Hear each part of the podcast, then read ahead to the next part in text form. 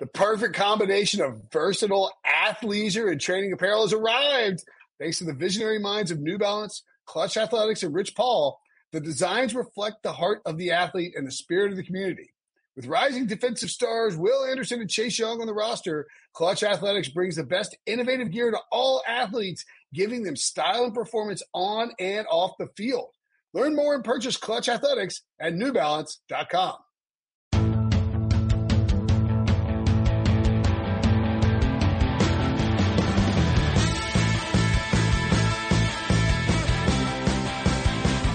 What's up, everybody? Welcome to the Pick Six Podcast, CBS Sports Daily NFL Podcast. I'm Will Brinson. I'm your host. We made it, folks.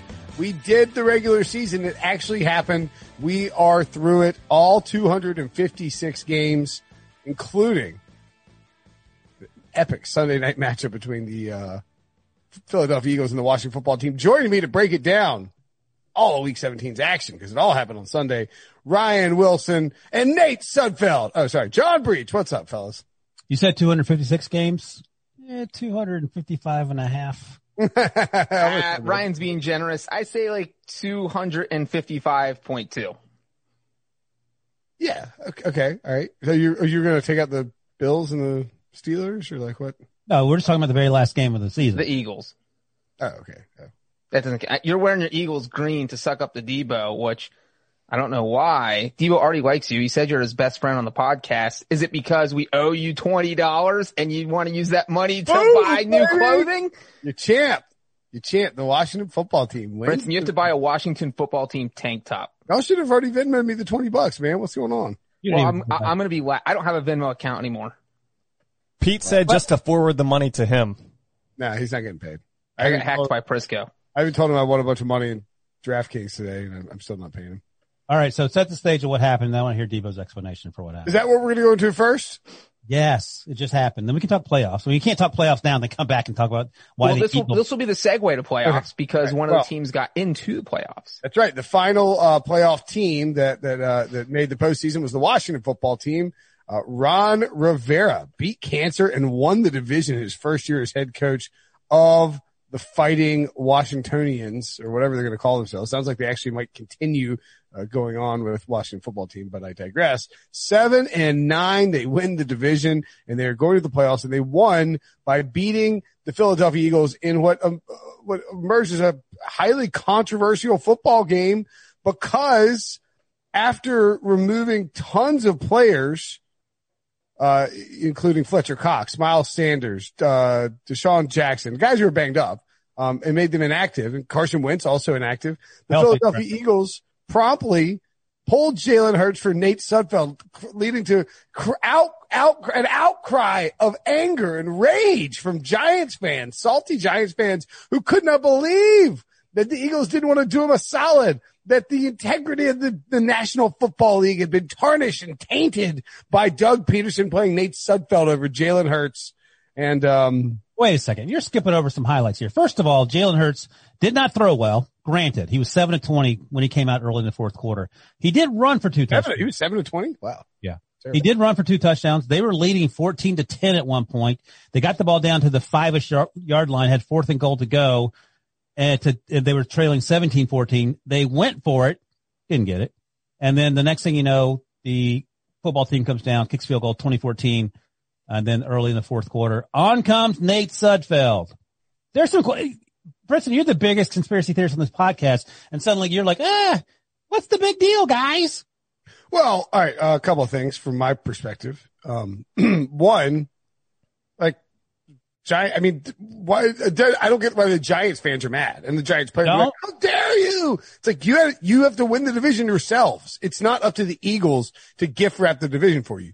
Two, if Tua, if Tua, if Jalen Hurts tears his ACL in the fourth quarter what of that game, what is the reaction? Nothing. You tried to win the game what? with the best player you had. What are you talking You're about? Eliminated from the playoffs. And then three, the difference between the sixth pick and the ninth pick, or the sixth pick and the tenth pick, uh, and I'm not exactly sure which one they were going to get if they. If it would have been six and nine, six and nine. Uh, um, is two like 258 draft points. That is the equivalent of like a, a late second round pick. I mean, that's a pretty valuable commodity. All right, before Debo And four, I want to uh, hear I want to hear Breech explain why you're crazy. hey Giants or hey Eagles or whatever, uh, look, it was all crazy. The whole thing was crazy. Wilson, before the podcast, one of the things we talked about was the Steelers bench their starters. No one is complaining about that on Twitter. You know who could be complaining about it? The Miami Dolphins fans. They could be saying, well, if Ben Roethlisberger would have been playing, Pittsburgh probably wins that game because they almost won with Mason Rudolph. And if the Steelers win that game, then Miami's in the playoffs instead of Cleveland or something like that. They're, they're, or si- I don't know if that's the exact I mean, scenario. what, what about the, what about what about Colts fans who are like, oh my god, like the Steelers are going to rest their players and the Bills are going to rest their players, and we're going to lose That's and we're going to win and miss the playoffs. You know what's a terrible argument? Why? Because the Steelers and the Bills have something to play for.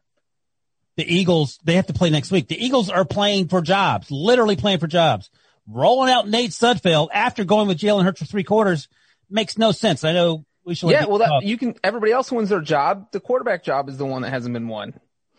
I don't. I, I can't believe you are, made are me you side with speaking Brinson. English right now? You're not turn- making Debo. You give us your thoughts. Why Reach gets his mind back in order. Look, Doug Pederson has not done a lot of smart things this season.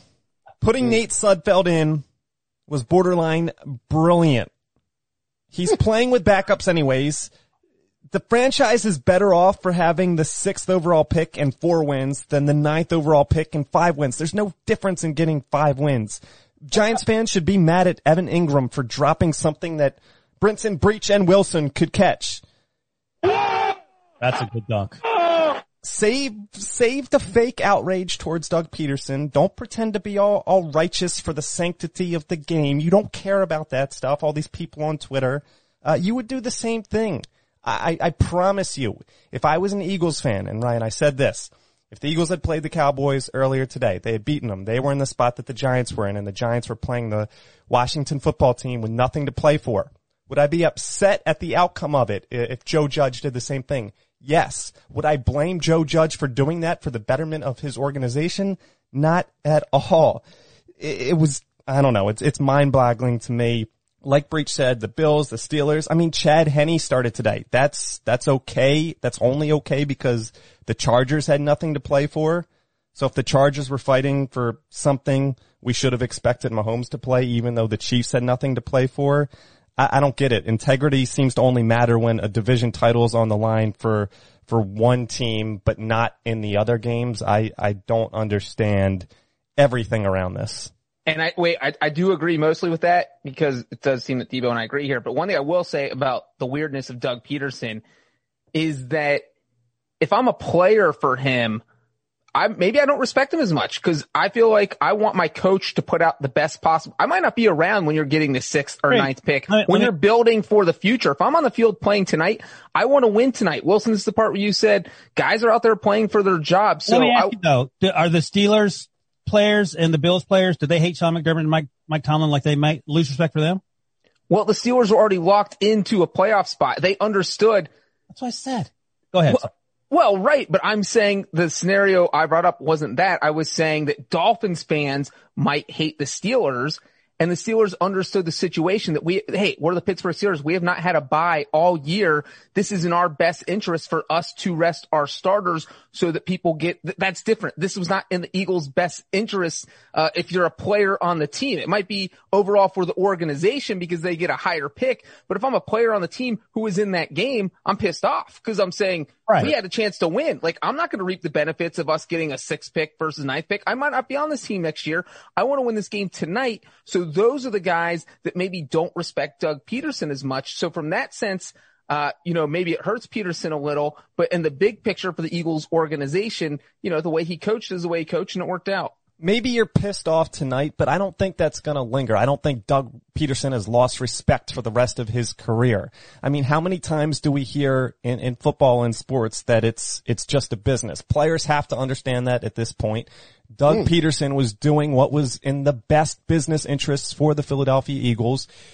And I say, players don't, don't tank. It's the decision makers that put them in the positions to, to lose the games the, the Jets were not, the players were not trying to take like Breech said, players, they, they don't know their job security the next year. They don't care about getting the second overall pick when they're not guaranteed to be on the team. That could, it doesn't really matter to them. But, but the respect factor, I don't think it lingers beyond tonight. I don't think free agents are not going to sign with the Eagles or, or draft prospects aren't going to want to be drafted by the Eagles because of something Doug Pederson did in a meaningless game that ultimately helped the franchise.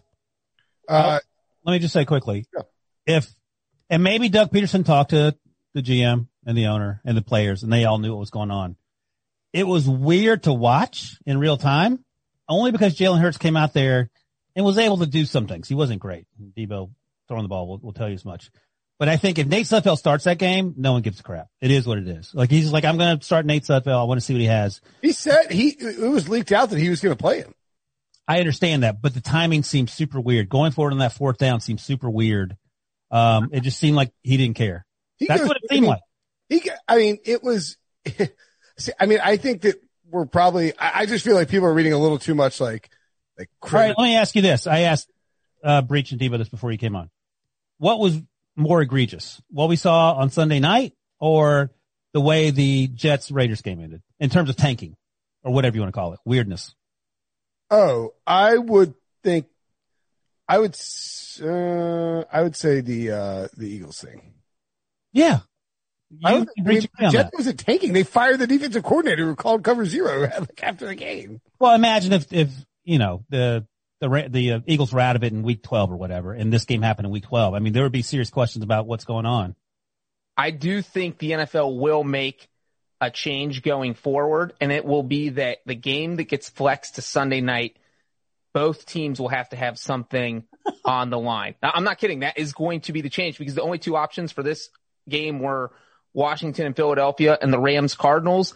Uh, Rams Cardinals tonight, both teams would have had something on the line and it would have been completely different. Cause remember this week 17 wasn't always divisional games. That's only been going on since 2010.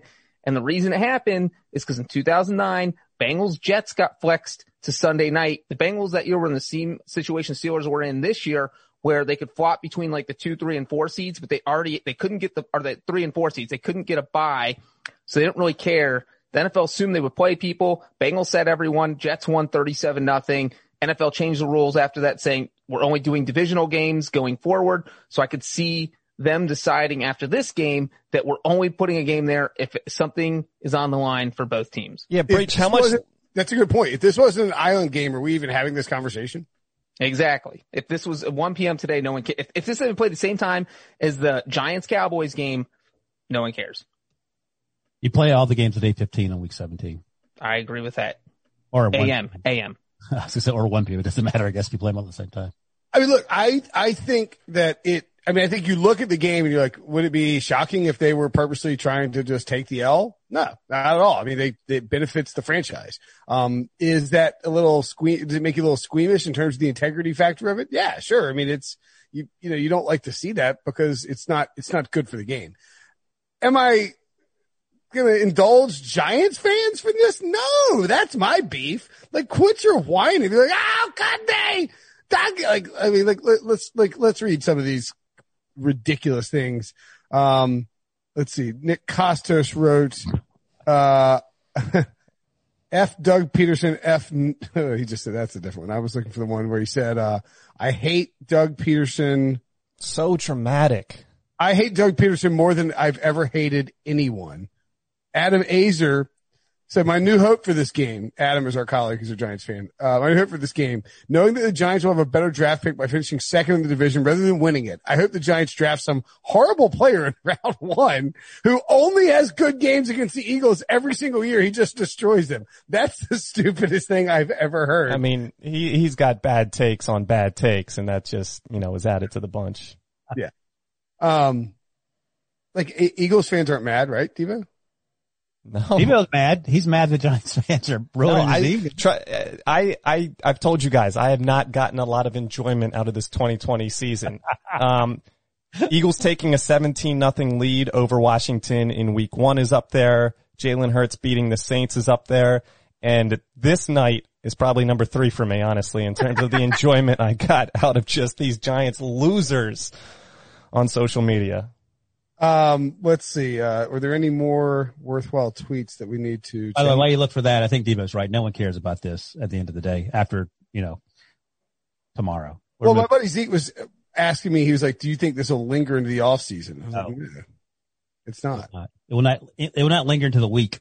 I mean, I, I root for another team in Philadelphia and another sport that they forced the general manager and, president out of the organization for, for tanking. There's nothing along those lines that's going to ha- happen because of one quarter of one game in this instance. There'll be talk about a draft pick. It's, it's not going to happen. Here's, here's what will linger. Carson Wentz talk.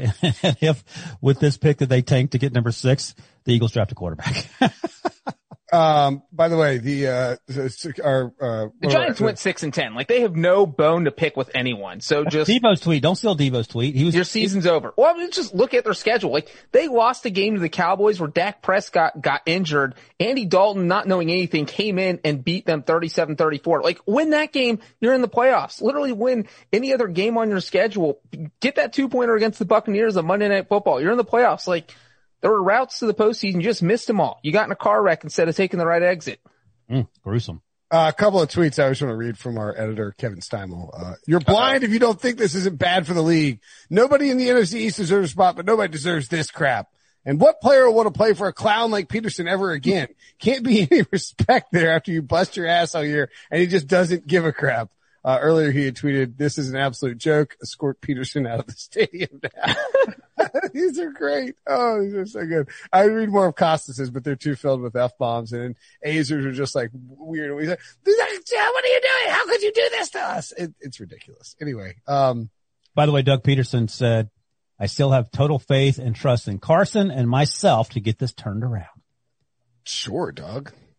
Uh, did you, do you, he said that he was trying to playing to win the game. Do you believe him, Debo? No, but he's a good liar. And I think he definitely communicated with Jeffrey Lurie and Howie Roseman. And I think this is a clear indication in my mind that he will be back because if you pull this move without acknowledging, uh, the ownership and the front office, I think you're, you're just clearly on your way out. I, I think it is, was made well known in advance. And like you said, he, he told reporters that Nate Sudfeld was going to play. This should not come as a shock. I know. It's ridiculous. Um, He tanked. Let me to ask there. you this though, just quickly. What's the explanation for Nate Sudfeld? Like, what's the real explanation? Like, like I just said, Nate Sudfeld threw two passes in 2018, didn't see the field last year, hadn't thrown a pass until Sunday night. Like, I, I, I think, I think, I think Doug probably likes Nate Sudfeld and wanted to give him some time out on the field. this is my so if if the Eagles plan to keep only one of Carson Wentz or, or Jalen Hurts, whoever it may be for next season, I think there might be something to seeing if if Nate Sudfeld could legitimately just be a number two, and if you get one quarter to see that, maybe it's it's silly, but I don't know if we can expect Carson Wentz and Jalen Hurts to be on the roster, so. You evaluate your backup quarterback in a meaningless fourth quarter in the 256th regular game of the season. I don't mind that. and you got a six pick. It's the difference. It's the difference between Justin Herbert and C.J. Henderson. I'd rather have Justin Herbert than C.J. Henderson. Like there's there's a difference there. Well, Brinson said it. 258 draft points. I mean, you could, you could trade down from six to nine and you would get a late second round pick in return. That's Jalen Hurts. Like, How'd that work out? Uh, by the way, the, um, I I thought uh, Greg Rosenthal was pointing this out on Twitter, but the, remember the Buccaneers when Yeah. they, like, Lovie Smith yanked all of his guys, uh, late in the 2014 season so they would lock up the top pick. And they claimed they didn't, uh, And that blew up in they their face. too. Jameis with it. Yeah. Should have taken Mariota. No one cared. Yeah. Except yeah, for- because everyone knew Jameis was going to stink. That's why. They're like, yeah, go ahead. Because it wasn't on Sunday Night Football. Yeah, that too. Yeah. I mean, pretty much. Uh, okay. Right. That's enough of that, right?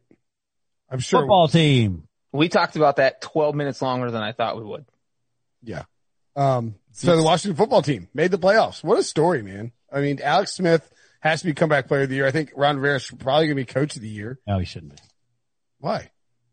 Sean McDermott is coach of the year. I mean, Ron he's, Rivera beat cancer, so I'll go Ron Rivera. well, he can be comeback coach of the year if that's. I mean, that's what we're giving the award out for. I mean, it's a great story that he beat cancer, but in terms of like the best coaching job this year, I don't think he he did it. He won seven games out of sixteen. I mean, Andy Reid literally won double the amount of games that Ron Rivera won. I mean, yeah, and he has Patrick Mahomes. So, okay. All right. Anyway, I think Ron Rivera, I think Ron Rivera will win coach of the year. That's, I think he will not. Go ahead. you want to bet on it?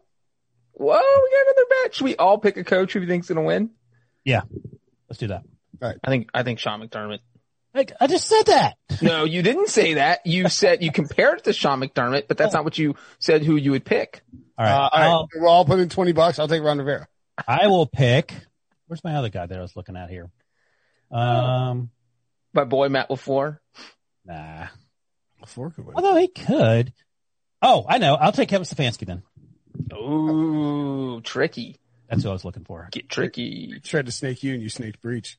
Uh, so yeah, Washington, but anyway, Washington made the playoffs. They cut their f- former first round, uh, first round quarterback who they drafted two years ago in the middle of the season. Alex Smith has been fine. And now Washington's going to host, uh, Tampa Bay in a playoff game. And they, I think they're going to be like 10 point dogs here. Do we buy that they can make some noise against Tampa Bay? They Yes. opened seven and a half, by the way, Okay, there you go. because we just talked about it. So I was trying to figure it out. Yeah. Um, here's what I said on HQ. I think they cover, and here's why I think they cover. I don't know who the Buccaneers are. They blew the doors off the Lions. Whoop-de-doo. That was a week and a half, two weeks ago, when the Lions literally had no one because um, Matthew Stafford, who's apparently Hall of Fame according to Will Brinson, got hurt on the first series. I think the defense in Washington can do a lot of damage. I think Alex Smith has to be healthier than he was on Sunday night. He has to be 80% or 5% better than what he is. Terry McLaurin has to be healthy. Antonio Gibson has to be healthy and Logan Thomas has to continue to dominate. By the way, I totally forgot Logan Thomas. I knew he was drafted. I forgot he was drafted as a quarterback in 2014. And Yeah, he moved to tight end until 2016 and four teams later. So, um, yeah, I think they can cover. I don't think they can win. I think, um, they can get after Tom Brady for some turnovers and all that in this and, uh, keep it close. But at the end of the day, I think the, the Bucks eke it out. Well, and if we've all seen enough Tom Brady in the playoffs to know that the best way to beat him is pressure up front Without With your- blitzing. without blitzing. If your defensive line can get to Tom Brady, you have a chance. And Washington literally has a defensive line built to stop someone like Tom Brady. If I'm the Buccaneers, I'm actually thinking this was the worst possible matchup, definitely out of the NFC East teams. You wanted And- the Giants. Uh, yeah, he probably did want the Giants uh, to avenge all those Super Bowl losses, but uh, you know, I'm a little worried. I think this happens. We've seen it happen in NFL history where you go in about to face a seven win team, you overlook them, you end up losing. We saw the Seahawks 10 point underdogs in 2010. They went seven and nine. They Beastquake. beast quaked the Saints out of the playoffs. A little bit different situation, but we saw Ron Rivera lead the seven, eight and one Panthers to a playoff win in 2014. Who was And the quarterback then? That was the year before.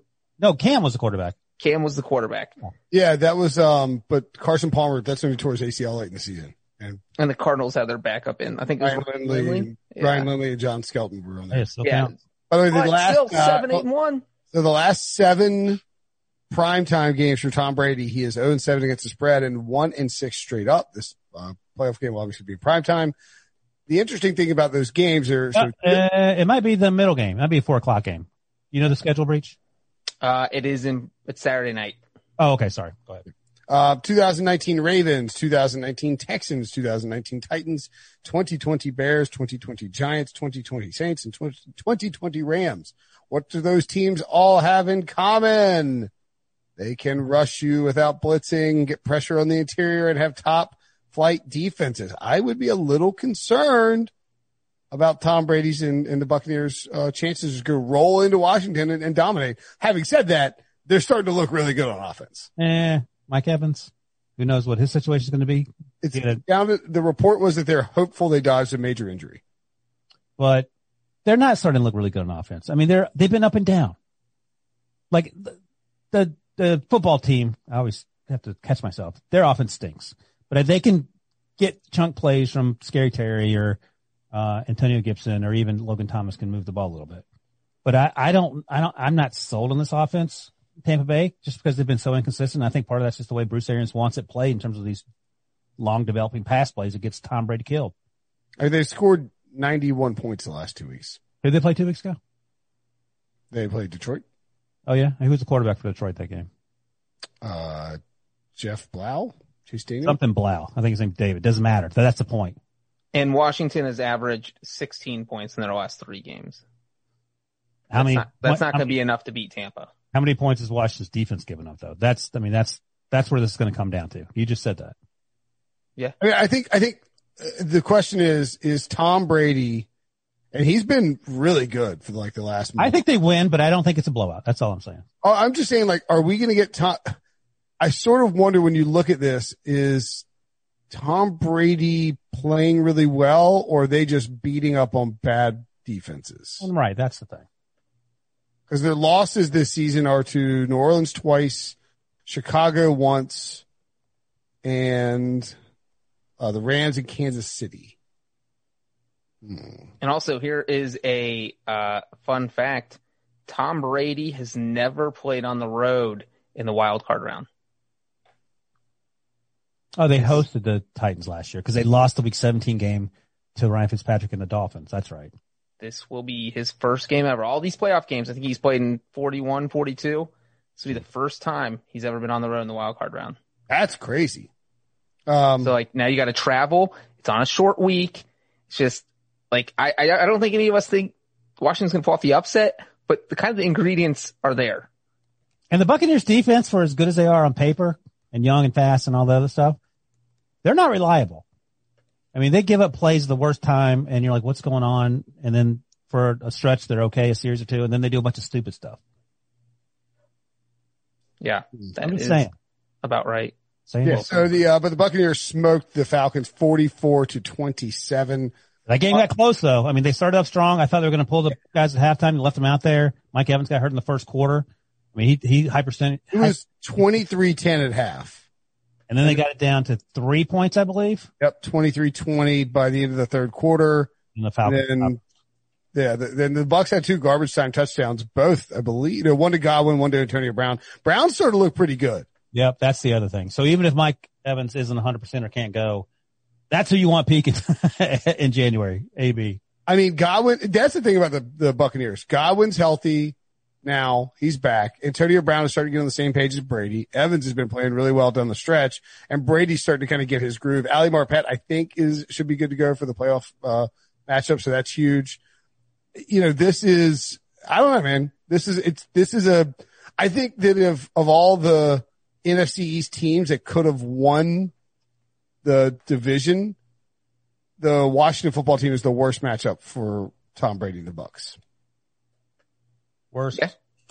You like easy. I think the Cowboys don't have the defense that was scared the Bucks. The Giants probably a little worrisome just because Joe Judge knows them well. They almost beat them on Monday night, but Washington probably the most difficult. Yeah, they have five legit first round picks on the defensive line. They rotate. Yeah. Um, yeah, I see. I saw that, uh, Stefanski versus Sean McDermott. Great. Tom's a, Tom Curran tweeted about it. He's, he's a voter too. So good for me. I'm screwed here. Uh, we're just gonna, should we just wait and not Venmo you the Washington money and then we'll just do it after the coaches bet? Cause we'll be all be even. It would be a lock shot. I'm shocked. I'm shocked by this. This. Won seven games. All right. Well, I mean, it's not easy to win. And he needed to win the seventh because Debo's guy decided not to show up to work on Sunday night. And I'm fine with that. I'm just saying. Um, all right, moving along. So we knew coming in that the Chiefs would be the one seed. What we didn't know would be who would be the one seed in the NFC. And it is, do we need to go through these playoff matchups right now or should we, what do you want to do? What does Debo want? Playoffs, playoff matchups or just run through the teams? Let- Let's run through the games. We'll hit the playoffs as we go through these games. Cool. I mentioned the, oh, actually, you know what? We'll, the, we'll finish up the NFCs first too, because the Giants and the Cowboys played, um, their matchup and the Giants came out winning 23 to 19. Giants covered as a plus one and a half dog. The under hit. Sterling Shepard had a monster game. I mean, this division was just perfect. Like week 17 was so perfect for this division. Nobody wanted it. The players kept screwing up. Uh, both those teams finished six and 10. The Cowboys were eliminated, uh, in that spot. And then, the, as you know, the Giants had to root for the Eagles to, to put away Washington. Didn't happen. Um, do you consider, uh, this a good season for the Giants? Kind of. Won six games. And Debo talked about it in his rant earlier. Evan Engram is the reason they lost six. Uh, they only won six games. Ball hit him in the face mask that was intercepted that turned things around when they were sort of rolling. Daniel Jones, I thought, played pretty well for most of this game. But I don't want to talk about the Giants. I want to talk about one thing. Like Mike McCarthy, any other division, he, he should get fired. And he probably won't just because everyone in this division sucks so bad. But they were trailing 20 to 9 with eight and a half minutes to go in the third quarter. Zeke Elliott scores to make it 2015. And this numbnut kicks a, an extra point to make it 2016. and then he comes back down and he has the balls to kick another field goal to make it 2019. I thought he spent the whole year studying analytics. Like this is unacceptable. We see it. We, you know, we yell and scream at Doug Pederson doing one thing on one night and no, end of the day, no one cares. Mike McCarthy does this every single week. what, what's going on? It's bad, man.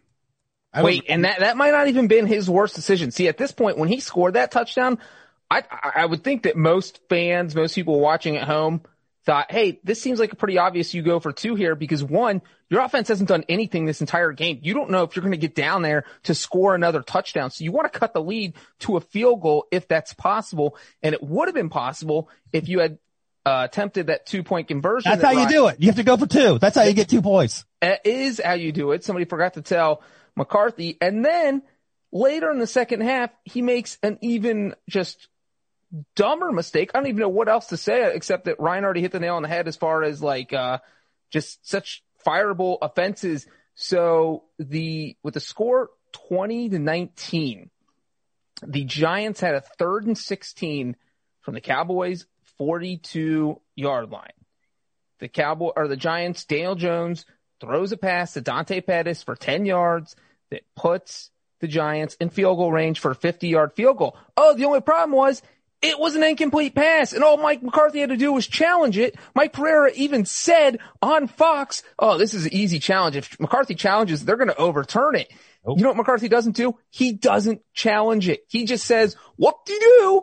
And then the Giants try a 50-yard field goal. They hit it. Now you're down 23 to 19. Now you're back in a situation where you need a touchdown to win. If McCarthy challenges it, the Giants punt. You're down 2019. You have Greg Zuerlein who already hit like a 57 or 59 yard field goal in the game. So you're feeling pretty good about your kicker who is having one of his best games of the season.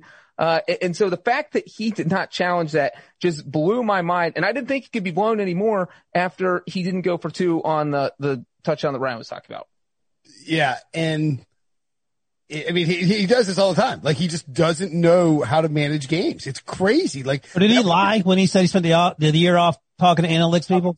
Yeah. And there was also a, a wild ending to this game too with, um, Wayne Gallman. Wayne Gallman breaks through the line of scrimmage, uh, and, and he's like running and then like kind of realizes he needs to get down, but isn't going to get down because as soon as he gets down, the game's over and he fumbles the ball and it ends up like basically jammed up his butt and somehow the Cowboys didn't recover, but maybe they did. no, he, I think he recovered it. Yeah, I think Gallman recovered you it. You can't fumble the ball with no one touching you, but I think he recovered it. But they, they ruled, they're like, he was down, um, with possession. And he's like, no, my man is like flailing around trying to get a hold of the ball. It was a, it took forever to sort of clear up the whole thing. One official said it was the Cowboys ball. One said it was the Giants ball. It was a huge mess. Uh, and it, again, like, the like the Eagles going off sides and losing to Washington as a result of that. It's a perfect summation of the NFC East.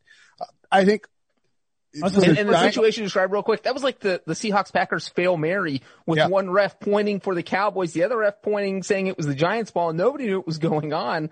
Uh, and obviously that was a huge point because if the Cowboys get the ball back, maybe they drive down and score, but probably not. Of the coaches that still have, of the coaches that still have jobs, has there been a more disappointing season than Mike McCarthy. Well, that's what I was going to say. So the Cowboys and the Giants finished with the same record. They both missed the playoffs. I mean, for the Cowboys to end up there, I mean, Breech picked them to win the Super Bowl. I picked them to go to the Super Bowl. You know, the Giants were a team that we laughed at the idea of them winning the division. Like, it's like, no, that's just not possible. And it ended up being almost there. So for both of those teams to end up at six and 10, I think is, yeah, I mean, like a huge overachievement for the Giants and a huge underachievement for, for Dallas. And you can talk all you want about Dak Prescott. I get that. But, the, you know, and, and Breech was yelling and screaming about the games that the Giants could have won if they'd done other things differently, just in terms of, uh, on field management. And that's where I come down to McCarthy. He could have managed the game so much better. Uh, he cost that team so many games with just sheer stupidity. And I don't think there's any other way to put it. That it didn't matter I, who. I understand why they're not firing him though. Like I, I get it. Why? I mean, you know, you, you- if you hire you hire him, your quarterback, to, you know, gets hurt. It's tough to tough to fire him. Is that team going to be better than any other team in that division next year? No, I mean, I think in a vacuum, like it's. I mean, you're probably better off if you fire him, but I'm not saying firing him, but I mean, is your team better with him there or looking for literally anyone else not named Freddie Kitchens? Well, I mean, it sounds like they are looking for uh, anyone else because it seems like they're grooming uh, Kellen Moore. If Troy, old Troy Aikman on the broadcast said Kellen Moore accepted the Boise State job, called the Cowboys, and Jerry was like, "Yeah, why don't you stay here? We'll up your salary by a ton." it's If basically him- the Jason Garrett offer. I was going to say, if history's any guy, guys, Wade Phillips versus Jason Garrett, key Wade Phillips. Yeah, yeah, exactly. Yeah, I mean, Wade. Yeah, Wade. I mean, they made Jason Garrett the golden boy with a huge contract and basically He had the Ra- he turned down the Ravens job. Yeah, insane to think about that now. Um, okay, let's move on because this game. I guess I guess it matters. It's weird that the NFCs mattered. The Dolphins. Oh no! All they had to do was win, and they are in the playoffs. And not only did they not win, they opened the door for a lot of questions about what they're going to do this offseason with Tua Tagovailoa by losing to the Bills 56 to 26. Obviously, the Bills covered as dogs. The over hit easily. Josh Allen had a big game. Uh, people didn't think he would play a ton of time. There were conflicting reports leading up to the game, but he played the whole first half, threw bombs down the field. Isaiah McKenzie was a huge factor. Uh, the Bills finished 10 and 3. Dolphins finished 10 and 6. John Brown was back. He had a huge catch running by people. That's one more speedy weapon they have on the outside. So the Bills uh, tied their franchise single season record for wins with by with 13, and they finished the season winning nine of their last 10 games, with their only loss, of course, being the the Hail Murray from from Kyler and, and the Cards.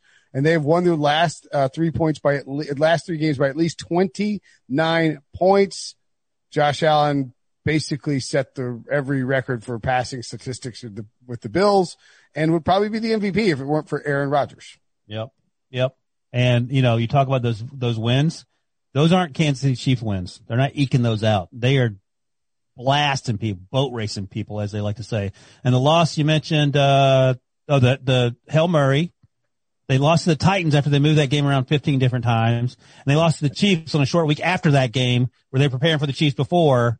So yeah, find me a bad loss with this team. Josh Allen is legit. Um, you're gonna laugh at me, but in a lot of ways he reminds me of like early Big Ben Roethlisberger because I was watching. Some, oh, because I was watching some clips. Thanks for laughing, Breech. Roethlisberger could actually move. He wasn't like a tub of goo out there. I forgot that he could run around.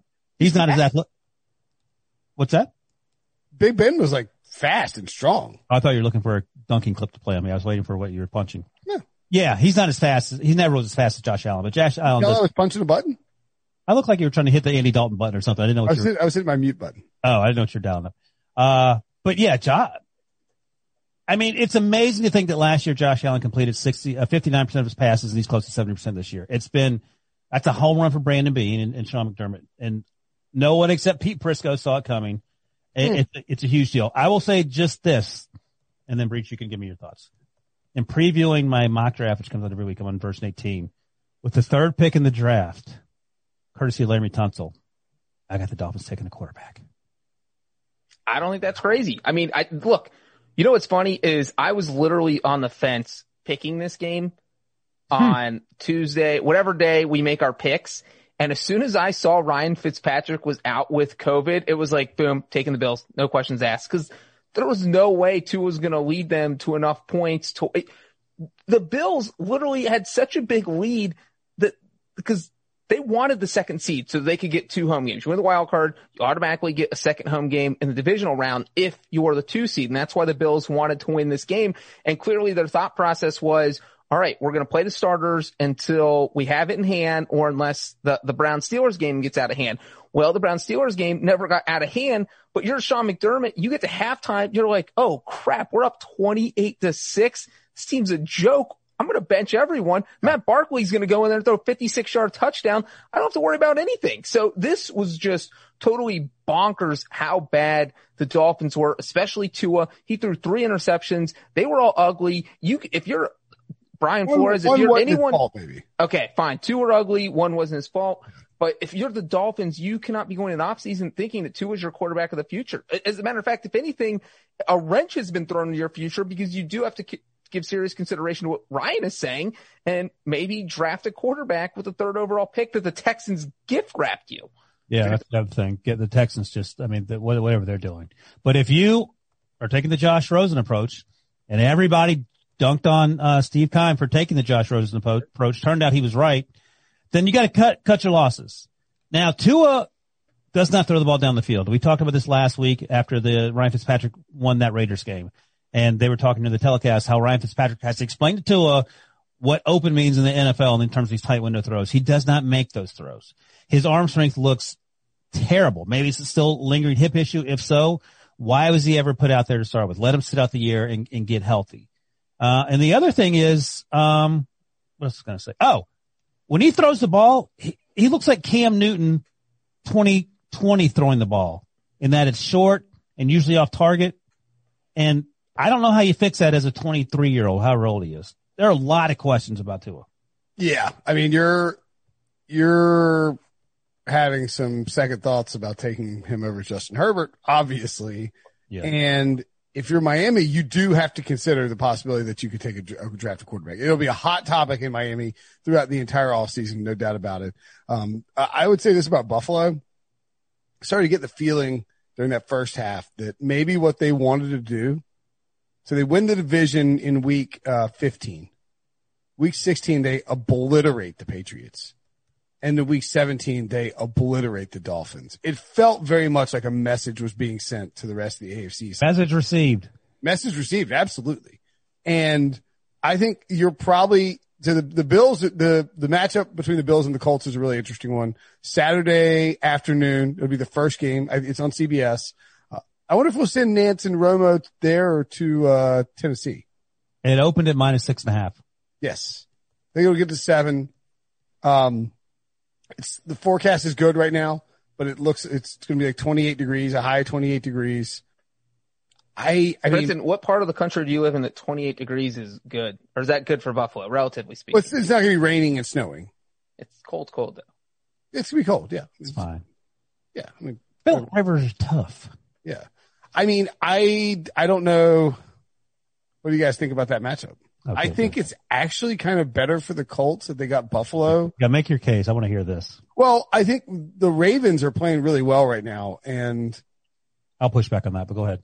Okay. I mean, would you, I think the Colts are a better matchup for how they play against Buffalo ver- than Baltimore. Wait, if I'm the Bills and I had gotten to pick my opponent out of the three wildcard teams, the Colts would have ranked last. That would be the team I did not want to play. Okay. Yeah. That, Wow. like, I, I, if I'm Buffalo, I'm a little nervous because I feel like the Colts are the one wildcard team that can hang with them because of the style of football they play. We've Would you seen, rather face the Colts than the Ravens? yes. If I'm Buffalo. Right. You think you said the Colts are the last team you want to face? No, but the Ravens, the Ravens will blitz you and play man, and you know that they they're, they're not going to come back on you if you get a lead. You can Josh Allen can take some deep shots. I mean, t- like got Marcus Peters on Stefon, I guess Marlon Humphrey on Stefon Diggs, whatever it is. But like, I mean, you can. I think the I think the Bills could carve up the Ravens defense. The Colts are going to play that zone, and I just wonder if that isn't conducive for Josh Allen interceptions. It's Maybe- not. He doesn't throw interceptions anymore. And also, he Okay. can play zone, but he can run. And also, yeah, if you're playing zone, you're looking at him instead of having your back. Yeah, but he ain't Big Ben back there tubbing it around. And by the way, Big Ben carved up this team in the second half. Yeah. That's with no running game. Now the running game is slightly better in Buffalo, but Well, but the, Yeah, but the uh, other thing too is like you kind of have to beat Buffalo by running the football, and that's the one thing that do that. Indianapolis can do really well. Bill's defense is playing better, but jo- Jonathan Taylor ain't, ain't fooling around either. He has been on Two forty fire. something, I think, on Sunday.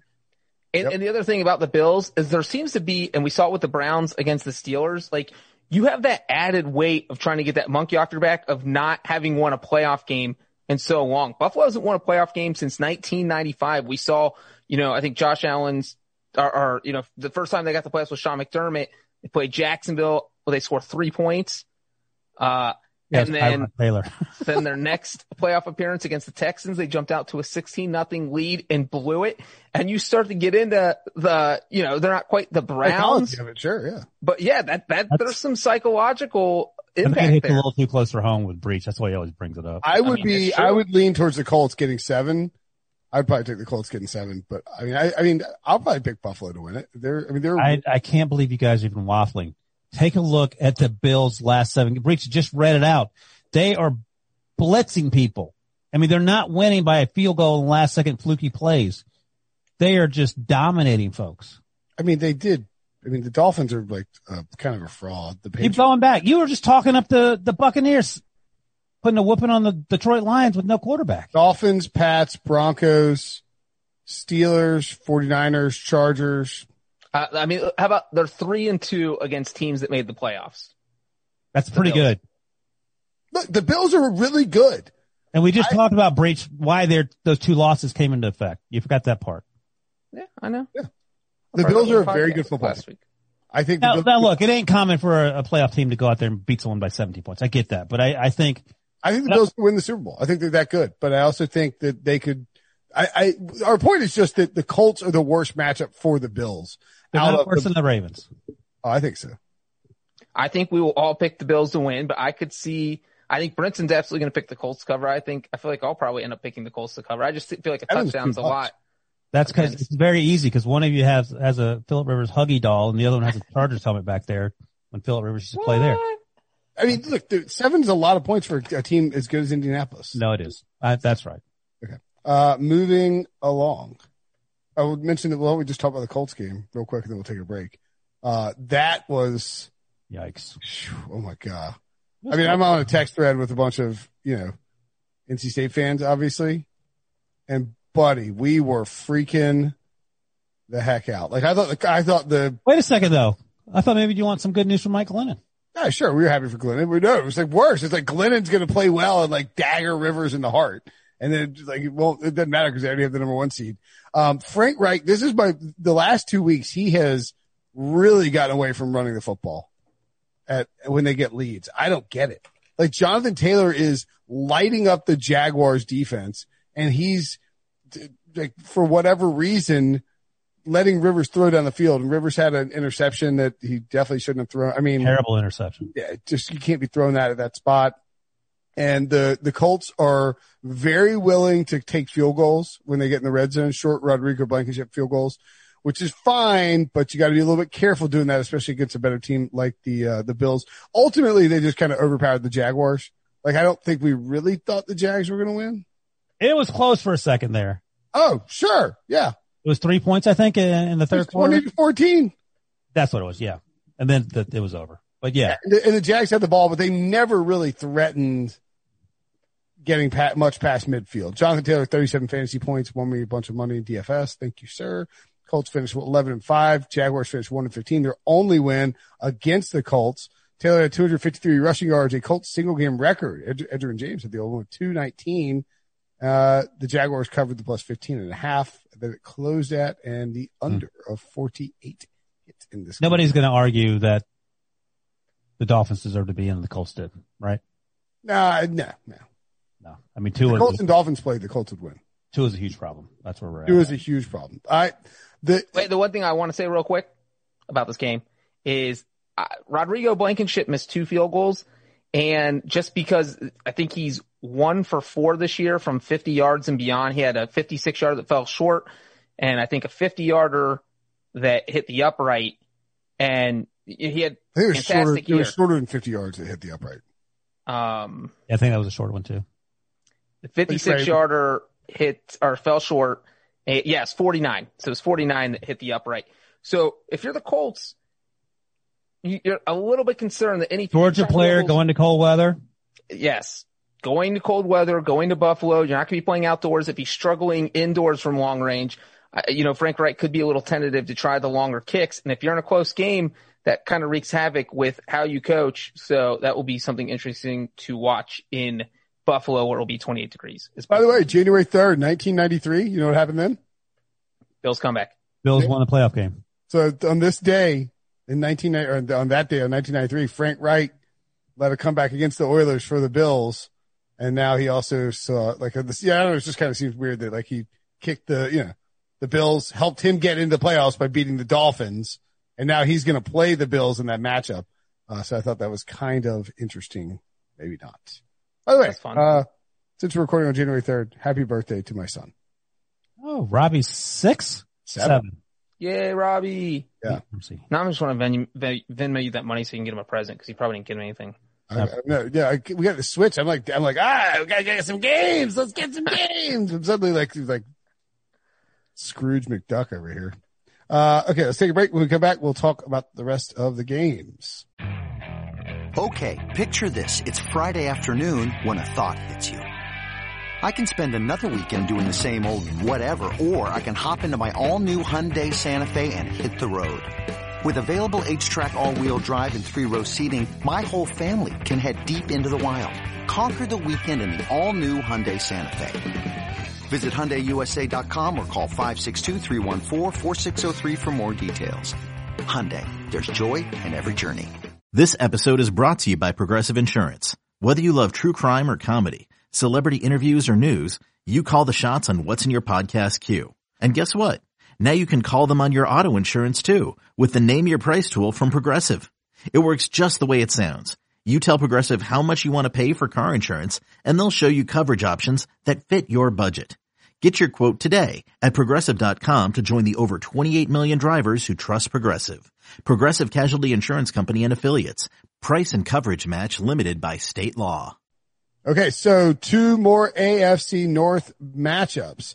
Uh, we'll start with the one that was, that was mattered and wasn't over immediately. The Browns beat the Steelers 24 to 22. Steelers covered the plus 10, the over 44 and a half hit. Mason Rudolph was actually your top fantasy performer. The Browns finish 11 and 5 and make the playoffs for the first time since 2002. It snaps the NFL's longest active postseason drought. And three seasons ago, the Browns finished 0 and 16. They lost the Steelers in week 17. They beat the Steelers to, to go to the playoffs. Pretty amazing moment for uh, Cleveland, although it could be short lived because they will be playing the Steelers without Mason Rudolph and with Ben Roethlisberger in this next game. I think this is, uh, oh, go ahead, Breech. I was just going to say real quick as somebody who grew up a Bengals fan and watched a really long playoff drought and then saw the Bengals get to the playoff in 2005. They had not been since 1990. And then when I saw they were playing the Steelers in 2005, I, I didn't even want the drop then. I didn't even care. It was, it, you knew they weren't going to beat the Steelers. And I know that's exactly how every Cleveland Browns fan feels right now. Because you're like, how can we not get away from the Steelers? We went to the playoffs in 1994 with Belichick. We lost to the Steelers. We go to the playoffs in 2002. We lost to the Steelers. The last two times the Browns have been to the playoffs, they have lost to the Steelers. And now they are stuck playing the Steelers again. And this is like, this is a nightmare scenario to see that Pittsburgh went into your stadium where you need to win with, uh, uh, to get a playoff berth. They played their backups and you still almost lost. And now you have to go to their stadium when they're going to be playing their starters. Uh, man, I just, obviously everyone in Cleveland's excited because they're in the postseason, but I, I have to think that a lot of Browns fans are, uh, uneasy about what's happening this week. Let me ask you guys this because I remember this game vividly. I was actually living in Pittsburgh the 2002, the last time the uh, 2002 2003 season, last time the, the Browns were in the playoffs. Uh, they faced the Steelers in the first round in Pittsburgh. Do you know who the quarterback was for the Browns that year in that game?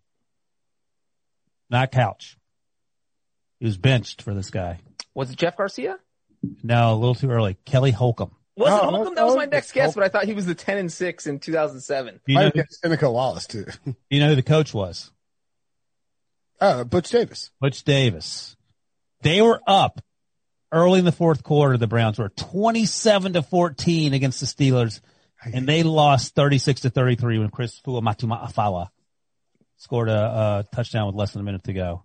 Uh, we talked about the best matchup for the, or the, the, not a great matchup for the Bills and the Colts. This is the best matchup for the Steelers. It- it's not even close. And I was doing the math as the game's going on and it looked pretty good. Like the Ravens weren't going to be in the mix. Yeah, I don't want to face them. I'd have been okay with the Colts just because, uh, they just beat them and Philip Rivers, I, I, he doesn't scare me. Um, you certainly didn't want the Titans to lose and find their way to the sixth seed if that's what it ended up happening. Mm. Um, and I'll say this, Mason Rudolph outplayed Baker Mayfield. That's a problem. Like that ain't something you want. I, it's great they won. Breech is exactly right. Mason Rudolph was emotional after the, uh, not, he wasn't. Uh, Baker Mayfield was emotional after the game. You get all that. And there's a lot of baggage that goes with being a Browns fan, clearly, but you got to lean on the run game. And I, we said this, we've been saying this about Baker for months, but if they get down 10 points early, what's Baker going to do? Typically he doesn't do a lot of good things. He, he presses, makes mistakes, and then they just sort of snowball out of control. So you have to be able to run the ball with Chubb and, and Hunt and hope your defense can hang on for dear life. You hope that, you know, bad Big Ben shows up, bad offense shows up. But I'll say this, Big Ben's rested. Fat old people need rest. He got that.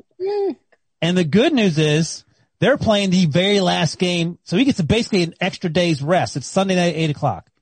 So it's good they're not playing Mon- uh, Sunday at 1 p.m., for example. I think that also helps them in terms of, of rest and healthy and all that. 30 degrees Sunday night at 8 o'clock in Pittsburgh. That's both teams don't care about the cold. I don't think. I, I agree. with you. I think it's. I mean, it's not like look. This, anything can happen. It's a football game.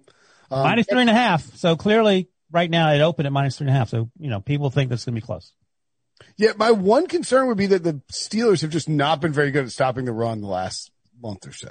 And that's exactly what Kevin Stefanski has to lean on. Yep, and Can't come out winging the ball around. they didn't do a lot of running in this game. Now Nick Chubb had that long touchdown run that got him up early, but it was a very vanilla game plan for Kevin Stefanski. I think I, I want I would guess that they were looking at the scoreboard. They had to win though. And they couldn't be, Did they have to win? if they didn't, they needed, they would, it wouldn't be guaranteed if they lost. They lost and the Dolphins lost. Cleveland clinches playoff berth. Yeah, they had to win. Or if, No, they, they could have got in with a loss. if Indy lost, they could have gotten in. Yes. Or Tennessee lost plus Miami win plus Baltimore win. So there are a couple scenarios.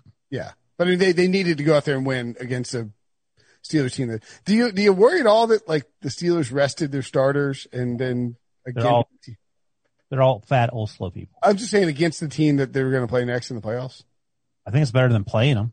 Like they they got the Brown, they let the Browns in the playoffs, and now they have to play the Browns. Is, but who else would you rather face?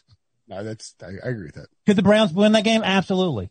But, you know, uh, arrested Big Ben against a quarterback, like of all the quarterbacks, These are great AFC matchups, by the way. of all the quarterbacks in the AFC, Baker Mayfield ranks last in terms of guys you, you are worried about. Oh yeah. I mean, if the Steelers get a handpick, not just from the wild card group, but from any of the teams in the entire playoffs, including the NFC, they're either picking Washington or Cleveland and probably Cleveland. They already lost to Washington. That's right. I think Okay. Well, then they're picking Cleveland. So Browns defense isn't very good. I don't know what this, oh, Denzel Ward was out, so they had to play the backup, uh, Jackson, who got absolutely torched, and that's, that's what happens. So, uh, you know, the, the COVID folks hopefully get off the COVID list and they can play for the Browns and, you know, they can go from there. Yeah, I like I like the Steelers in that matchup. The, the line is suspiciously low. I will say That's that. a concern. But I mean, they typically play the, unlike the Bills, they play a lot of tight games when they shouldn't. Uh, I mentioned it. The Ravens beat the Bengals 38 to 3. The Ravens covered easily. One of my best bets. Woohoo. The under hit. Lamar Jackson was awesome. J.K. Dobbins was even more awesome. The Bengals finished 4, oh, 11 and 1. The Ravens finished 11 and 5. The Ravens have averaged, averaged 267.4 yards per game rushing over their last five games. Uh, They have more, almost as many rushing yards in the last five games as the Steelers have this season. I believe they had set a team record for most rushing yards in a single game against the Bengals on Sunday. On a scale of one to 10, Ryan, how scared are you of the Ravens right now? If I'm the Titans on a scale of one to 10, it's a four and a half. I think the Titans, I think the Titans are going to beat the Ravens. So that line opened at, um, plus three and a half for the Titans Yeah, Titans are home dogs of the Ravens. in Nashville after beating them in week 11, after beating them last year on the road in the playoffs. So here's one, you mentioned the last five games. So let me point this out because I know Breech likes to, to point out the strength of schedule. Last five games, all victories for the Ravens. Cowboys, Browns, Jaguars, Giants, and today, on Sunday they beat the Bengals. yeah, they've been slaughtering bad teams. The month, in the month of November, they went one and three. Some of that was, a lot of it was COVID related, but still lost twice to Pittsburgh, lost to the Patriots, and then they lost in overtime to Tennessee in Baltimore. I think it's going to be the same thing. Can the Ravens stop Derrick Henry? And if they can, can you stop Tannehill, AJ Brown, Corey Davis, Jonnu Smith. On the other side, and Breech, you can talk about the implications of what it means not to win a playoff game. Uh, if you can stop the run, no, no, I just meant he likes to, he likes to talk to Lamar Jackson angle. I'm just- He missed. Oh, and he may have pulled a hamstring or. that was 17 weeks ago. Can you believe that? God. No, I wasn't actually dunking on Breech. I know he likes to talk about Lamar Jackson in, in the playoffs. But my point is that if you can slow up the run game with Baltimore, you can. Is Lamar Jackson going to beat you with his arm? I'm not sure he is. Yeah, and and that is the nail on the head. Look, as the only guy on this podcast, Ryan, you mentioned both Titans Ravens games over the past 12 months. The Titans were underdogs in both games and they won both games. And I picked the Titans to win both times because look, you know what the Tennessee Titans suck at? We all know this. They can't rush the passer. If you have a quarterback like Aaron Rodgers, he's going to sit back there and he's going to pick them apart like he did a couple weeks ago. If you have a quarterback like Philip Rivers, uh, and he's not playing with his gimpy toe, he's going to sit back there and pick them apart. Even Ben Roethlisberger picked them apart. Lamar Jackson is not a quarterback who can sit back there in the pocket and pick you apart. If he even thinks there's some sort of pass rush coming, which there wouldn't be because it's the Titans, but he could have like an imaginary one, he starts to look to scramble and all of a sudden that changes the play the Ravens are doing as they go into their scramble drill and try and do all this. And, and that's something the Titans can guard against. And that's why the Ravens always struggle against Tennessee is because their offense just isn't as efficient. And so for a lot of the reasons you just said, Ryan, I, I feel the same way. I feel like Tennessee, uh, is probably completely fine playing Baltimore. They, they're going to have that confidence going in that they've already beaten them twice in the past 12 months. And, you know, sure, the Ravens been racking up all this yardage you guys were talking about, but as you guys just mentioned, against bad teams, they're going to get punched in the mouth by Derrick Henry and everybody else in this Titans offense. Uh, yeah, if I'm a Ravens fan, this is not the team I want to see. I would have been cheering for that field goal to miss when the Titans played Houston because that would have set up Ravens Colts and then Titans Bills. Now you got to play the team you can't beat and a game where you can't win because your quarterback can't win in the postseason. Breech, let me ask you, who's under more pressure to win a playoff game? Josh Allen for the reasons you talked about, the history of losing in, in Buffalo, or It's. Lamar. Lamar Jackson? It's Yeah, it's agree. It, it's Lamar because 0 and 2 is kind of on the fence. If you're 0 and 3 and you're supposed to, you know, you won the MVP in 2019, but you still don't have that playoff win, that's all anyone's going to talk about. If Josh Allen doesn't win, it's going to start to be talked about, but that would make him what, 0 and 2? Yeah. Yeah. Uh, yeah. So then that's where the chatter starts. But once you're 0 and 3, it's nonstop. And that's all you're going to hear about during the offseason. And the good news for Josh Allen, should he happen to lose, and I don't think he will, is that unlike Lamar Jackson, at no point during a playoff loss did at halftime people call for Joe Flacco to replace you. Uh, that was no Lamar replaced Joe Flacco. Two years ago against the Chargers in Baltimore, they were getting stomped at halftime and people were literally insanely calling for Joe Flacco. Yeah, I mean, I think the thing about the Titans matchup for the Ravens is that Tennessee, when Baltimore can't play from behind, they just can't do it. They need to be playing from ahead, and Tennessee can get up on you and get a lead and just grind you down. And they're very explosive in the passing game. So many weapons that, yeah, I think, I think it's a bad matchup. And again, we said that I said this last year and I can't wait to say it this year over and over again, then not do it. Huh. If some team gets a double digit lead, bet them live. Cause one of these two teams, both of these teams can grind on you and wear you down and run the football down your throat. So I would, I would be on the lookout for that. And is the stat, is he, Lamar Jackson has never won a game when trailing at halftime? That's what the stat was in November. I can't, I don't know if the, the Wow. Ravens have, right. have won one since then. Titans Uh, 41, Texans 38. The Texans covered the plus seven. The over 55 and a half hit easily. Uh, Derrick Henry was a monster. He is the first player since Adrian Peterson in 2012 to rush for 2,000 yards. He had 250, a career high rushing yards on Sunday, two rushing touchdowns. Could have been even more. Had one called back for a questionable holding call. And he's the first player in NFL history with 200 plus rush yards in three straight games versus single opponent. He just lights the Texans up. Two 200 yard games in this, um, in this season against the Texans. He had, he has five 200 yard rushing games now tied for third most in NFL history. And it's his third 200 yard game this season. Earl Campbell, four in 1980, the only player to have more. I, I, you know, again, the AFC playoff matchups were loaded. let me point something out quickly um, about this game because I watched a little bit of down the stretch. I don't know if if um, Derrick Henry will be tired or whatever because of all, all the mileage. But Breech, I'm, I'm guessing you watched this game. Did you see early in the fourth quarter, fourth and eleven on the on the plus forty something yard line the Titans had, and they went for it, and Ryan Tannehill got sacked. It's weird.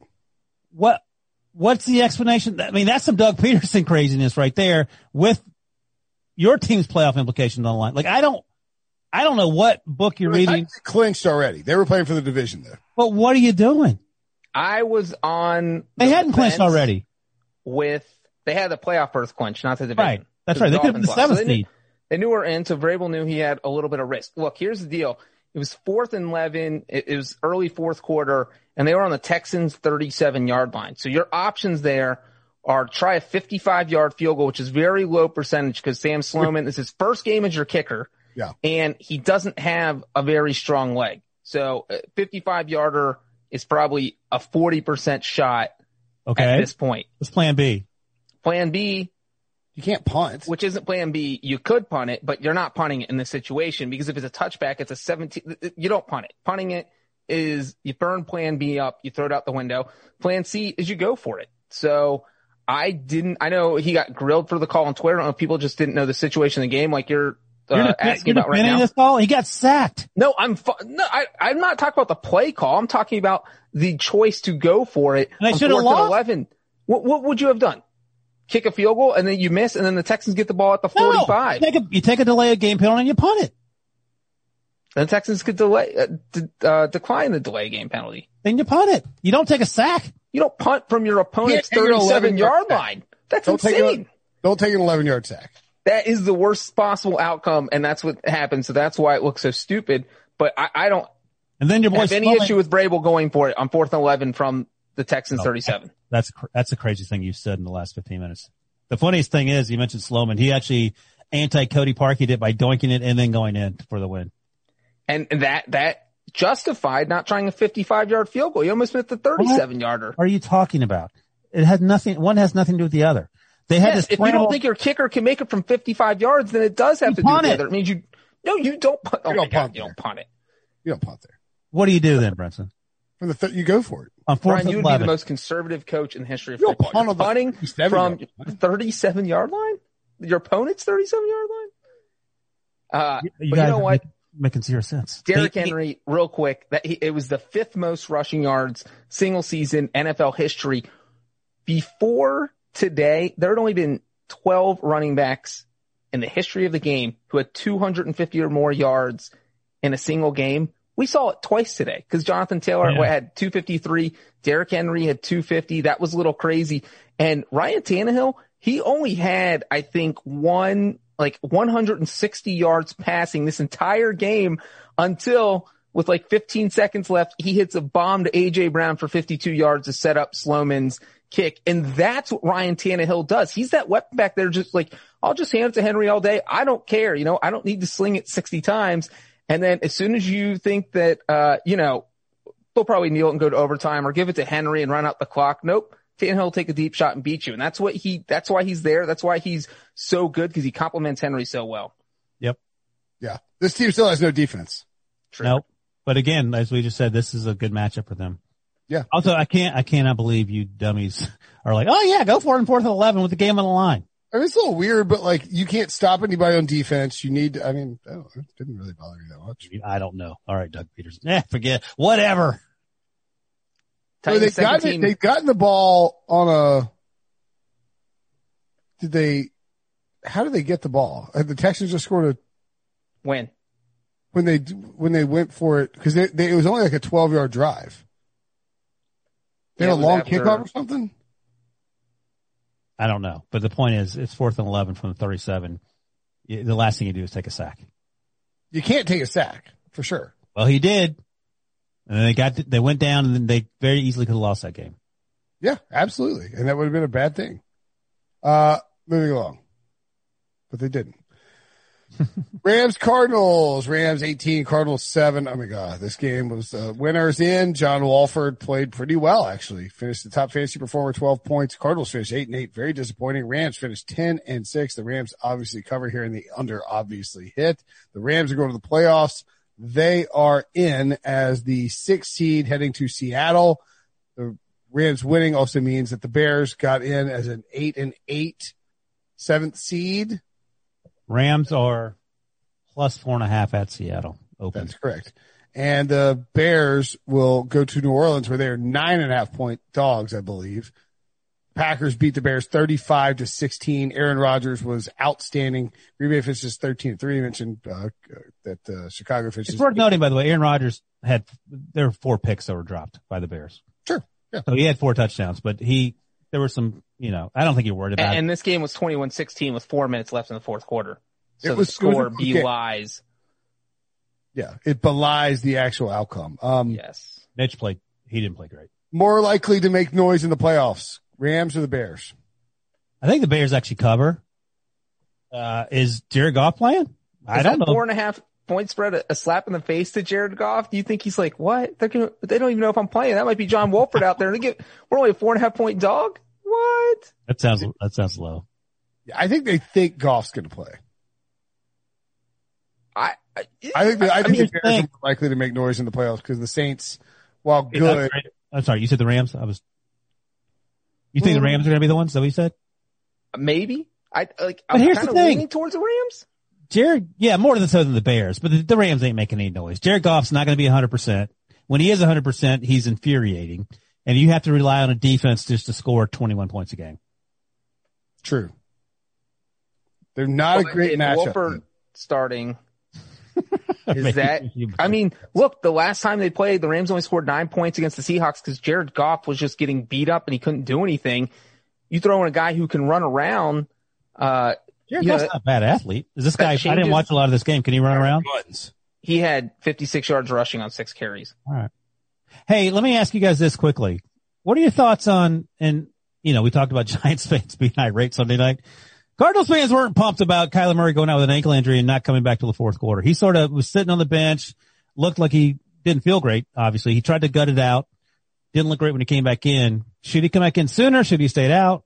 No, you can't. I mean, you want to make the playoffs, but you're not thinking Super Bowl. And what does that mean? well, I Should mean, he, you, I come, mean, should he come back or not? no, dude, you got you got to make sure Kyler Murray's healthy. Oh, I see. You're saying long-term health. Yeah. because you're not going to win the Super Bowl this year. Let me ask you another question, Breech, and I, I pose this to Eric Casilius. Um, should Cliff Kingsbury be a better coach? Yes. I mean, I- if you have to put this on one person, whose fault is it? The Cardinals didn't make the playoffs this year. You have to put it on Cliff. Cliff right. Kingsbury. Here's here's my scale. Like if you have Kyle Shanahan, you're winning three more games probably. If you have Mike McCarthy, you're winning three fewer games.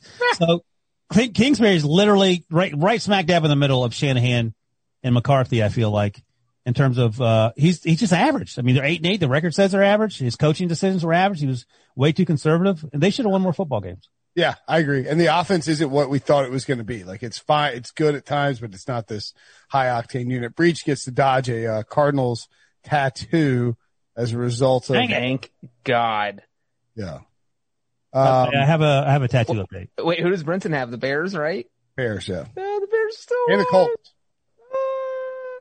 But the Cardinals started five and two. There's no reason, you It's- know, you it's pretty start five And their two, fall eight schedule eight. was so easy.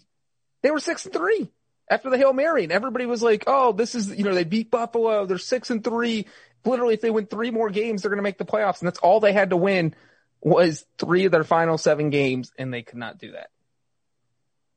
Yeah, do you It guys was. want a tattoo update? Yeah. I, I finally told my wife. Oh my God! I had buddies text me from college that I, I talked to, but not about work stuff. And they're like, uh, my son saw on TikTok that you're getting a tattoo. Wait, what? I, the social people put that stuff out there. And like, oh my God! some saw the Instagram video and I was like, oh, Jesus, I haven't told Audrey yet. So I finally told her last week. And I did. The one part of the reason I held off on telling her because she's been stressed out about school and the pandemic and the holidays. And I was like, eh, she's going to slap me if I tell her. She's like, listen, uh, what do you think about me getting a tattoo? And I've never even asked her about it. 'cause I don't care. She goes, oh, I love tattoos. What? What do you think? What? What a plot twist! Well, here's the thing. and like she's uh she's an art teacher. She like has a she got her background's in painting and stuff. So what do you think about me getting a, a face? She's like, what? Portraits look terrible as tattoos. Number one in general, like it's hard to do portraits. I was like, what do you think about me getting a picture of this redheaded guy that you don't know? and I ex- had to explain it to her, and she's like, "This is what she said." She goes, "You tell Brinson I have final say on what goes on here." I was like, so then the rest of the day, I got to like, oh, all right. I said, look, you can draw it up. It, Breech has to do it too. She goes, Breech, Breech is drawing it. it's like, that's, where, that's, that's the, that's the bet that I made. She's like, why are you betting? It's like, on what planet is Ryan Finley winning a football game? That Just is hilarious. Uh, so that's where we're at. We'll see. I said, I don't have to get it right away because Breech, Breech has to pay for it and Breech has to figure out what it's going to be, but I'll consult you before I go any further, lady. That's that's that sounds like it's a you're a go. I think you're kind of excited about this. That's Right? a midlife crisis. now we just have to find someone to sponsor this for our live stream when it eventually takes place. Oh, we're going to do it live. All right. Yeah. Oh, Great. it's got to be live. All right. Uh, Seahawks beat the 49ers 26 to 23. The 49ers covered the plus seven, came through the back door. Russell Wilson and Tyler Lockett hooked up for, I think, two touchdowns. Seahawks finished 12 and four. The 49ers finished six and 10. Uh, the Seahawks will now, as we note, host the Rams. Uh, and then the Saints, uh, 33 beat the Panthers 33 to seven. That put the Panthers, uh, the Saints, excuse me, at 12 and four, Panthers at five and 11 and guaranteed the Saints the two seed as a result of all these teams winning. It's wild how many teams have double digit victories this year. And so we have Packers one, Saints two, Seahawks three, Washington four. The NFC, the Bears at Saints, Rams at uh, Seahawks, Tampa at Washington, not nearly as compelling as the three matchups on the AFC side of the bracket. Not as, but I think here's what could be potentially interesting, not compelling. If Alvin Kamara's COVID situation hasn't cleared up, Yeah, I think the Bears can cover. they're, they're not winning sure. because you can, you don't need Drew Brees to win in New, uh, New Orleans. Sean Payton's proven that. But Alvin Kamara not being there and having to lean on 30 year old Levante Murray might make thing- things Latavius Murray, but yes. Latavius. Who's Lamont? That's the basketball player, isn't it? I don't know. But anyway, it, it, it could make things slightly less boring. Agreed. Uh, but our, you know, and we just asked about who would go further, who has the best chance to make noise out of the Bears and the Rams. And one reason I picked the Rams just because Seahawks have been a little iffy here down the Seahawks haven't been very good down the stretch. I mean, this game really felt like it was one. The 49ers again have like their third string quarterback. They ha- we've always talked we've talked about their injuries plenty of times, A- and Seattle won this game by the skin of their teeth. I mean, Russell Wilson threw for under 200 yards. They've gone. They were under- losing late, and then they managed to like just rip off two quick touchdowns. This is the third game in a row they finished with under 200 yards passing, and third game in a row where they finished with under 305 total yards. And so like, and now they're playing a Rams defense that's really, really, really good and that has given Russell Wilson fits in the past. So I don't know that it's a lock that they're just, you know, they're playing a team for the third time that, that Seattle's just going to, and that's probably why the, the point spread's only four and a half points is because Seahawks are just struggling right now. They win, but they're struggling. Yeah. Um, Saints. Do you feel like the Saints can make a deep run? Defense is awesome. The last two weeks have done, has done a lot to make me feel like the Saints are going to be fine. And again, you don't need Drew Brees. Right. Yeah, they can make a deep run. Okay. And they whipped Um, upon who they they whipped upon the Bucs. Is that right? Lost to the Packers at home, beat the swept the Bucs. Right. Okay, that's right. Um, all right, let's do some quick takeaways from some of the other games. A few that did not matter. The only four games that didn't matter for playoff purposes. Pats beat the Jets 28-14. Pats cover over hits. Cam Newton has a monster fantasy day. He had 41 fantasy points. Is that right? I think this is the first time all season he's thrown more than he's thrown at least two touchdowns. Is that right? He had two, he had some rushing touchdowns too. I mean, uh, you know, this game, He Did- caught a touchdown pass as well. Sorry, Jakobi Meyers threw a, a touchdown pass to him. Um, you can check out the Adam Gase is fired podcast in the podcast feed. I got fired from that 21 to 30 for 242, three touchdowns. And then he didn't run for one. Weird. Oh, mean, he caught the one, right? That's crazy. Um, what, uh, that was Cam's last game in New England, right? yeah. There's don't no know. way bringing them back. Like, who's more likely to have a job next year, Dwayne Haskins or Cam Newton? Uh, Cam Newton for sure. I feel like it's Dwayne Haskins. Just because he's 23 or however old he is. Cam, if Cam's not healthy, then yeah, he, he has a chance to play. But if he's, if he's as good as he's going to be, I don't know what he adds unless he's a emergency backup. Okay. I mean, that's just the way it looked this year, right? I like Cam. I think he's great. I like him healthy. And now All the right. Jets, Jets have the number two pick and they have the number 27 pick as we sit here. That's and they have $68 million in cap space and not a terrible job. Trade for Sam Darnold. yeah. And there was a report, uh, Schefter reported Sunday morning that either they're going to trade Sam Darnold or they're going to trade out the second, the number two pick. So they're not staying put at number two. They're trying to look some, get some Breech draft. and I, Breech and I discussed all of that on the Adam Gase emergency pod. So make sure All of it. that I didn't out. get a call. Chargers 38, Chiefs 21. Um, yeah, the Chiefs had all their backups in. Darwin Thompson had a big game. Justin Herbert had a huge game. We saw uh, Big Mike Williams played well. Chargers finished seven and nine. Chiefs finished 14 to two. Does Anthony Lynn save his job with a four game win streak to close out the season?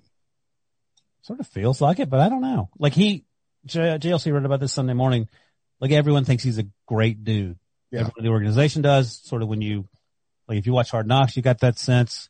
He does a lot of uh, philanthropical work outside of the, But the game mismanagement issues that's awful. very real.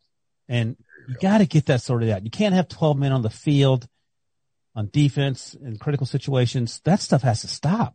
Yeah, it's bad. But look, the, the talk, the, the, you know, the point in his favor is like, Hey, look what I did for Justin Herbert, me and Pep Hamilton. So that, that's, that's huge. Yeah. I bet he gets one more year. They really like him, that organization. Think And he did win 12 games, which is hard to, easy to forget. And seven to nine with a ton of injuries. You can see all the stuff leaking out. I think he could, I think he could steal one. Uh, Raiders 32, Broncos 31. The Broncos cover plus two and a half. The over 50 and a half hits. Drew Lock and Derek Carr each had 24 fantasy points. Raiders finished eight and eight. Broncos finished five and 11. Um, do we, is Drew Lock the answer? Is Derek Carr the answer? Yeah. One's more than the other. I'll tell you that. But no. What- what- Reach more disappointing. Eight and eight Raiders, eight and eight Cardinals. I thought you were going to ask me more disappointing. Brandon McManus missing a 70 yard field goal or Brandon McManus missing a 63 yard field goal. 70, this game was the highlight of my day with those two long field goal attempts, but they both got Fangio's flopped. awful game management too. Awful, awful, awful game management. I would say the Raiders were the more disappointing game. I think so too. I think I don't know why. sure. Um, I think Drew Lock. I, I don't think. I think Elway will ride Drew Lock again next year. He's shown enough. Like he's flashed enough that they'll try and keep it keep it going for next year. But uh, I would be worried. That Jerry Jeudy finally had a nice little showing. He had a nice. he's had two good games on the stretch. I- They were feeding the ball, force feeding the ball. We'll get Courtland Sutton back and, you know, a year more with Drew Lock. Maybe, maybe so. Yep. Vikings 37, Lions 35. The Lions covered the plus three, the over 53 and a half hits. Kirk Cousins had a monster game, ran for a touchdown, threw three passing touchdowns. Marvin Jones had a huge game.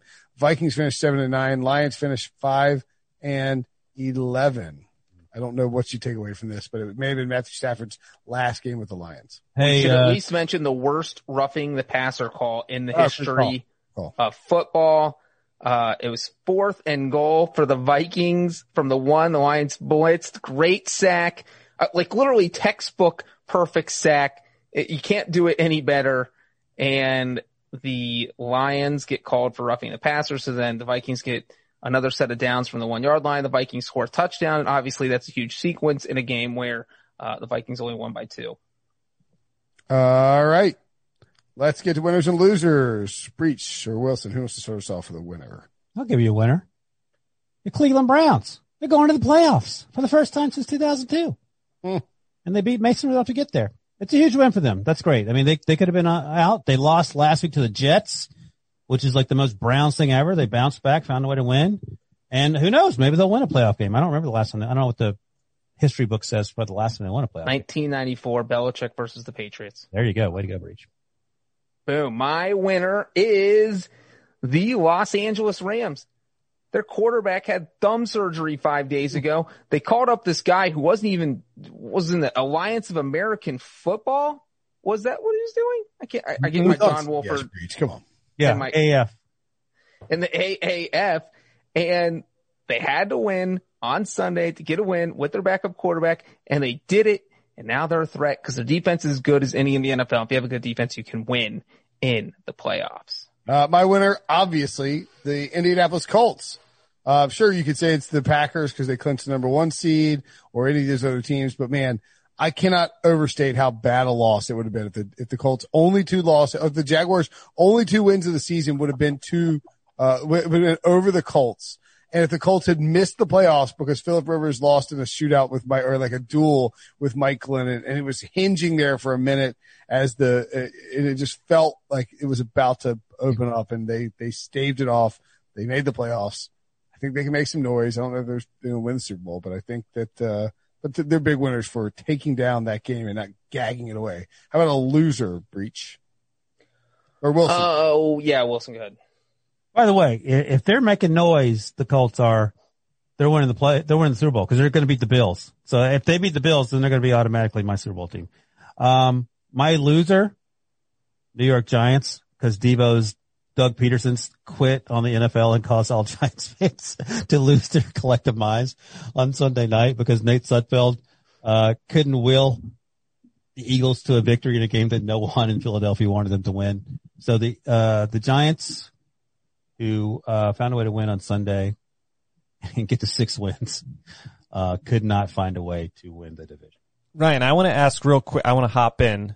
It, I feel like Brinson, Breech, and I are, are all along similar sides. Are you very anti Doug? I just want to clear that up. No, I just thought it was weird. Like I didn't know what was going on watching the game. Like Okay. it was just weird to me. Like some of the decisions are being made. It wasn't Mike McCarthy weird because Mike McCarthy does those things like, oh, that makes perfect sense. Like if Mike McCarthy brought CeeDee Lamb in to play quarterback, I'm like, oh, that's just Mike McCarthy. Like Nate, Nate Sudfeld thing, I know he mentioned it during the, the week or it was leaked out or whatever. That just seemed sort of peculiar. And it seemed like he, he was straight up just like, I want to see how many different ways I can lose this game and anger as many Giants fans in the process. And on some level, I respect that, but in, in the moment, it was, it was peculiar. cool. Uh, Breech. Uh, my loser is the Miami Dolphins. Ah.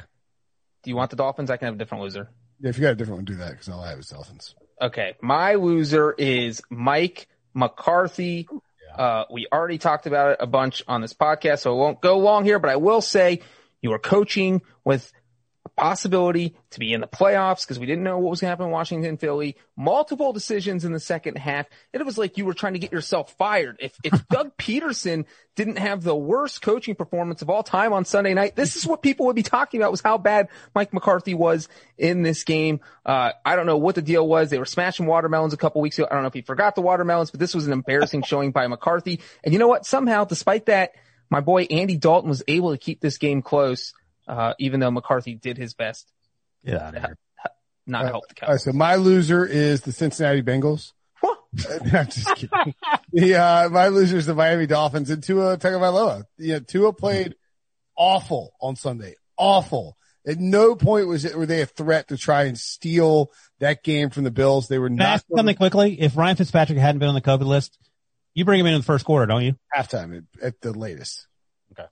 Yeah, absolutely.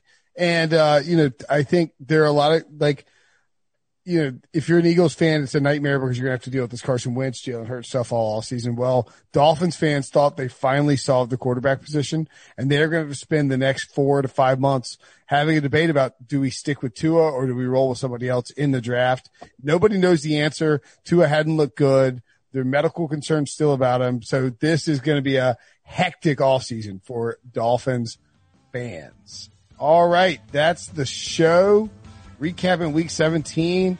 Make sure and check out the feed. We'll have a Brady Quinn football show coming, Black Monday coverage, playoff previews, best bets, all kinds of stuff as we get ready for the postseason. For Ryan and John, I'm Will. We'll see you guys later.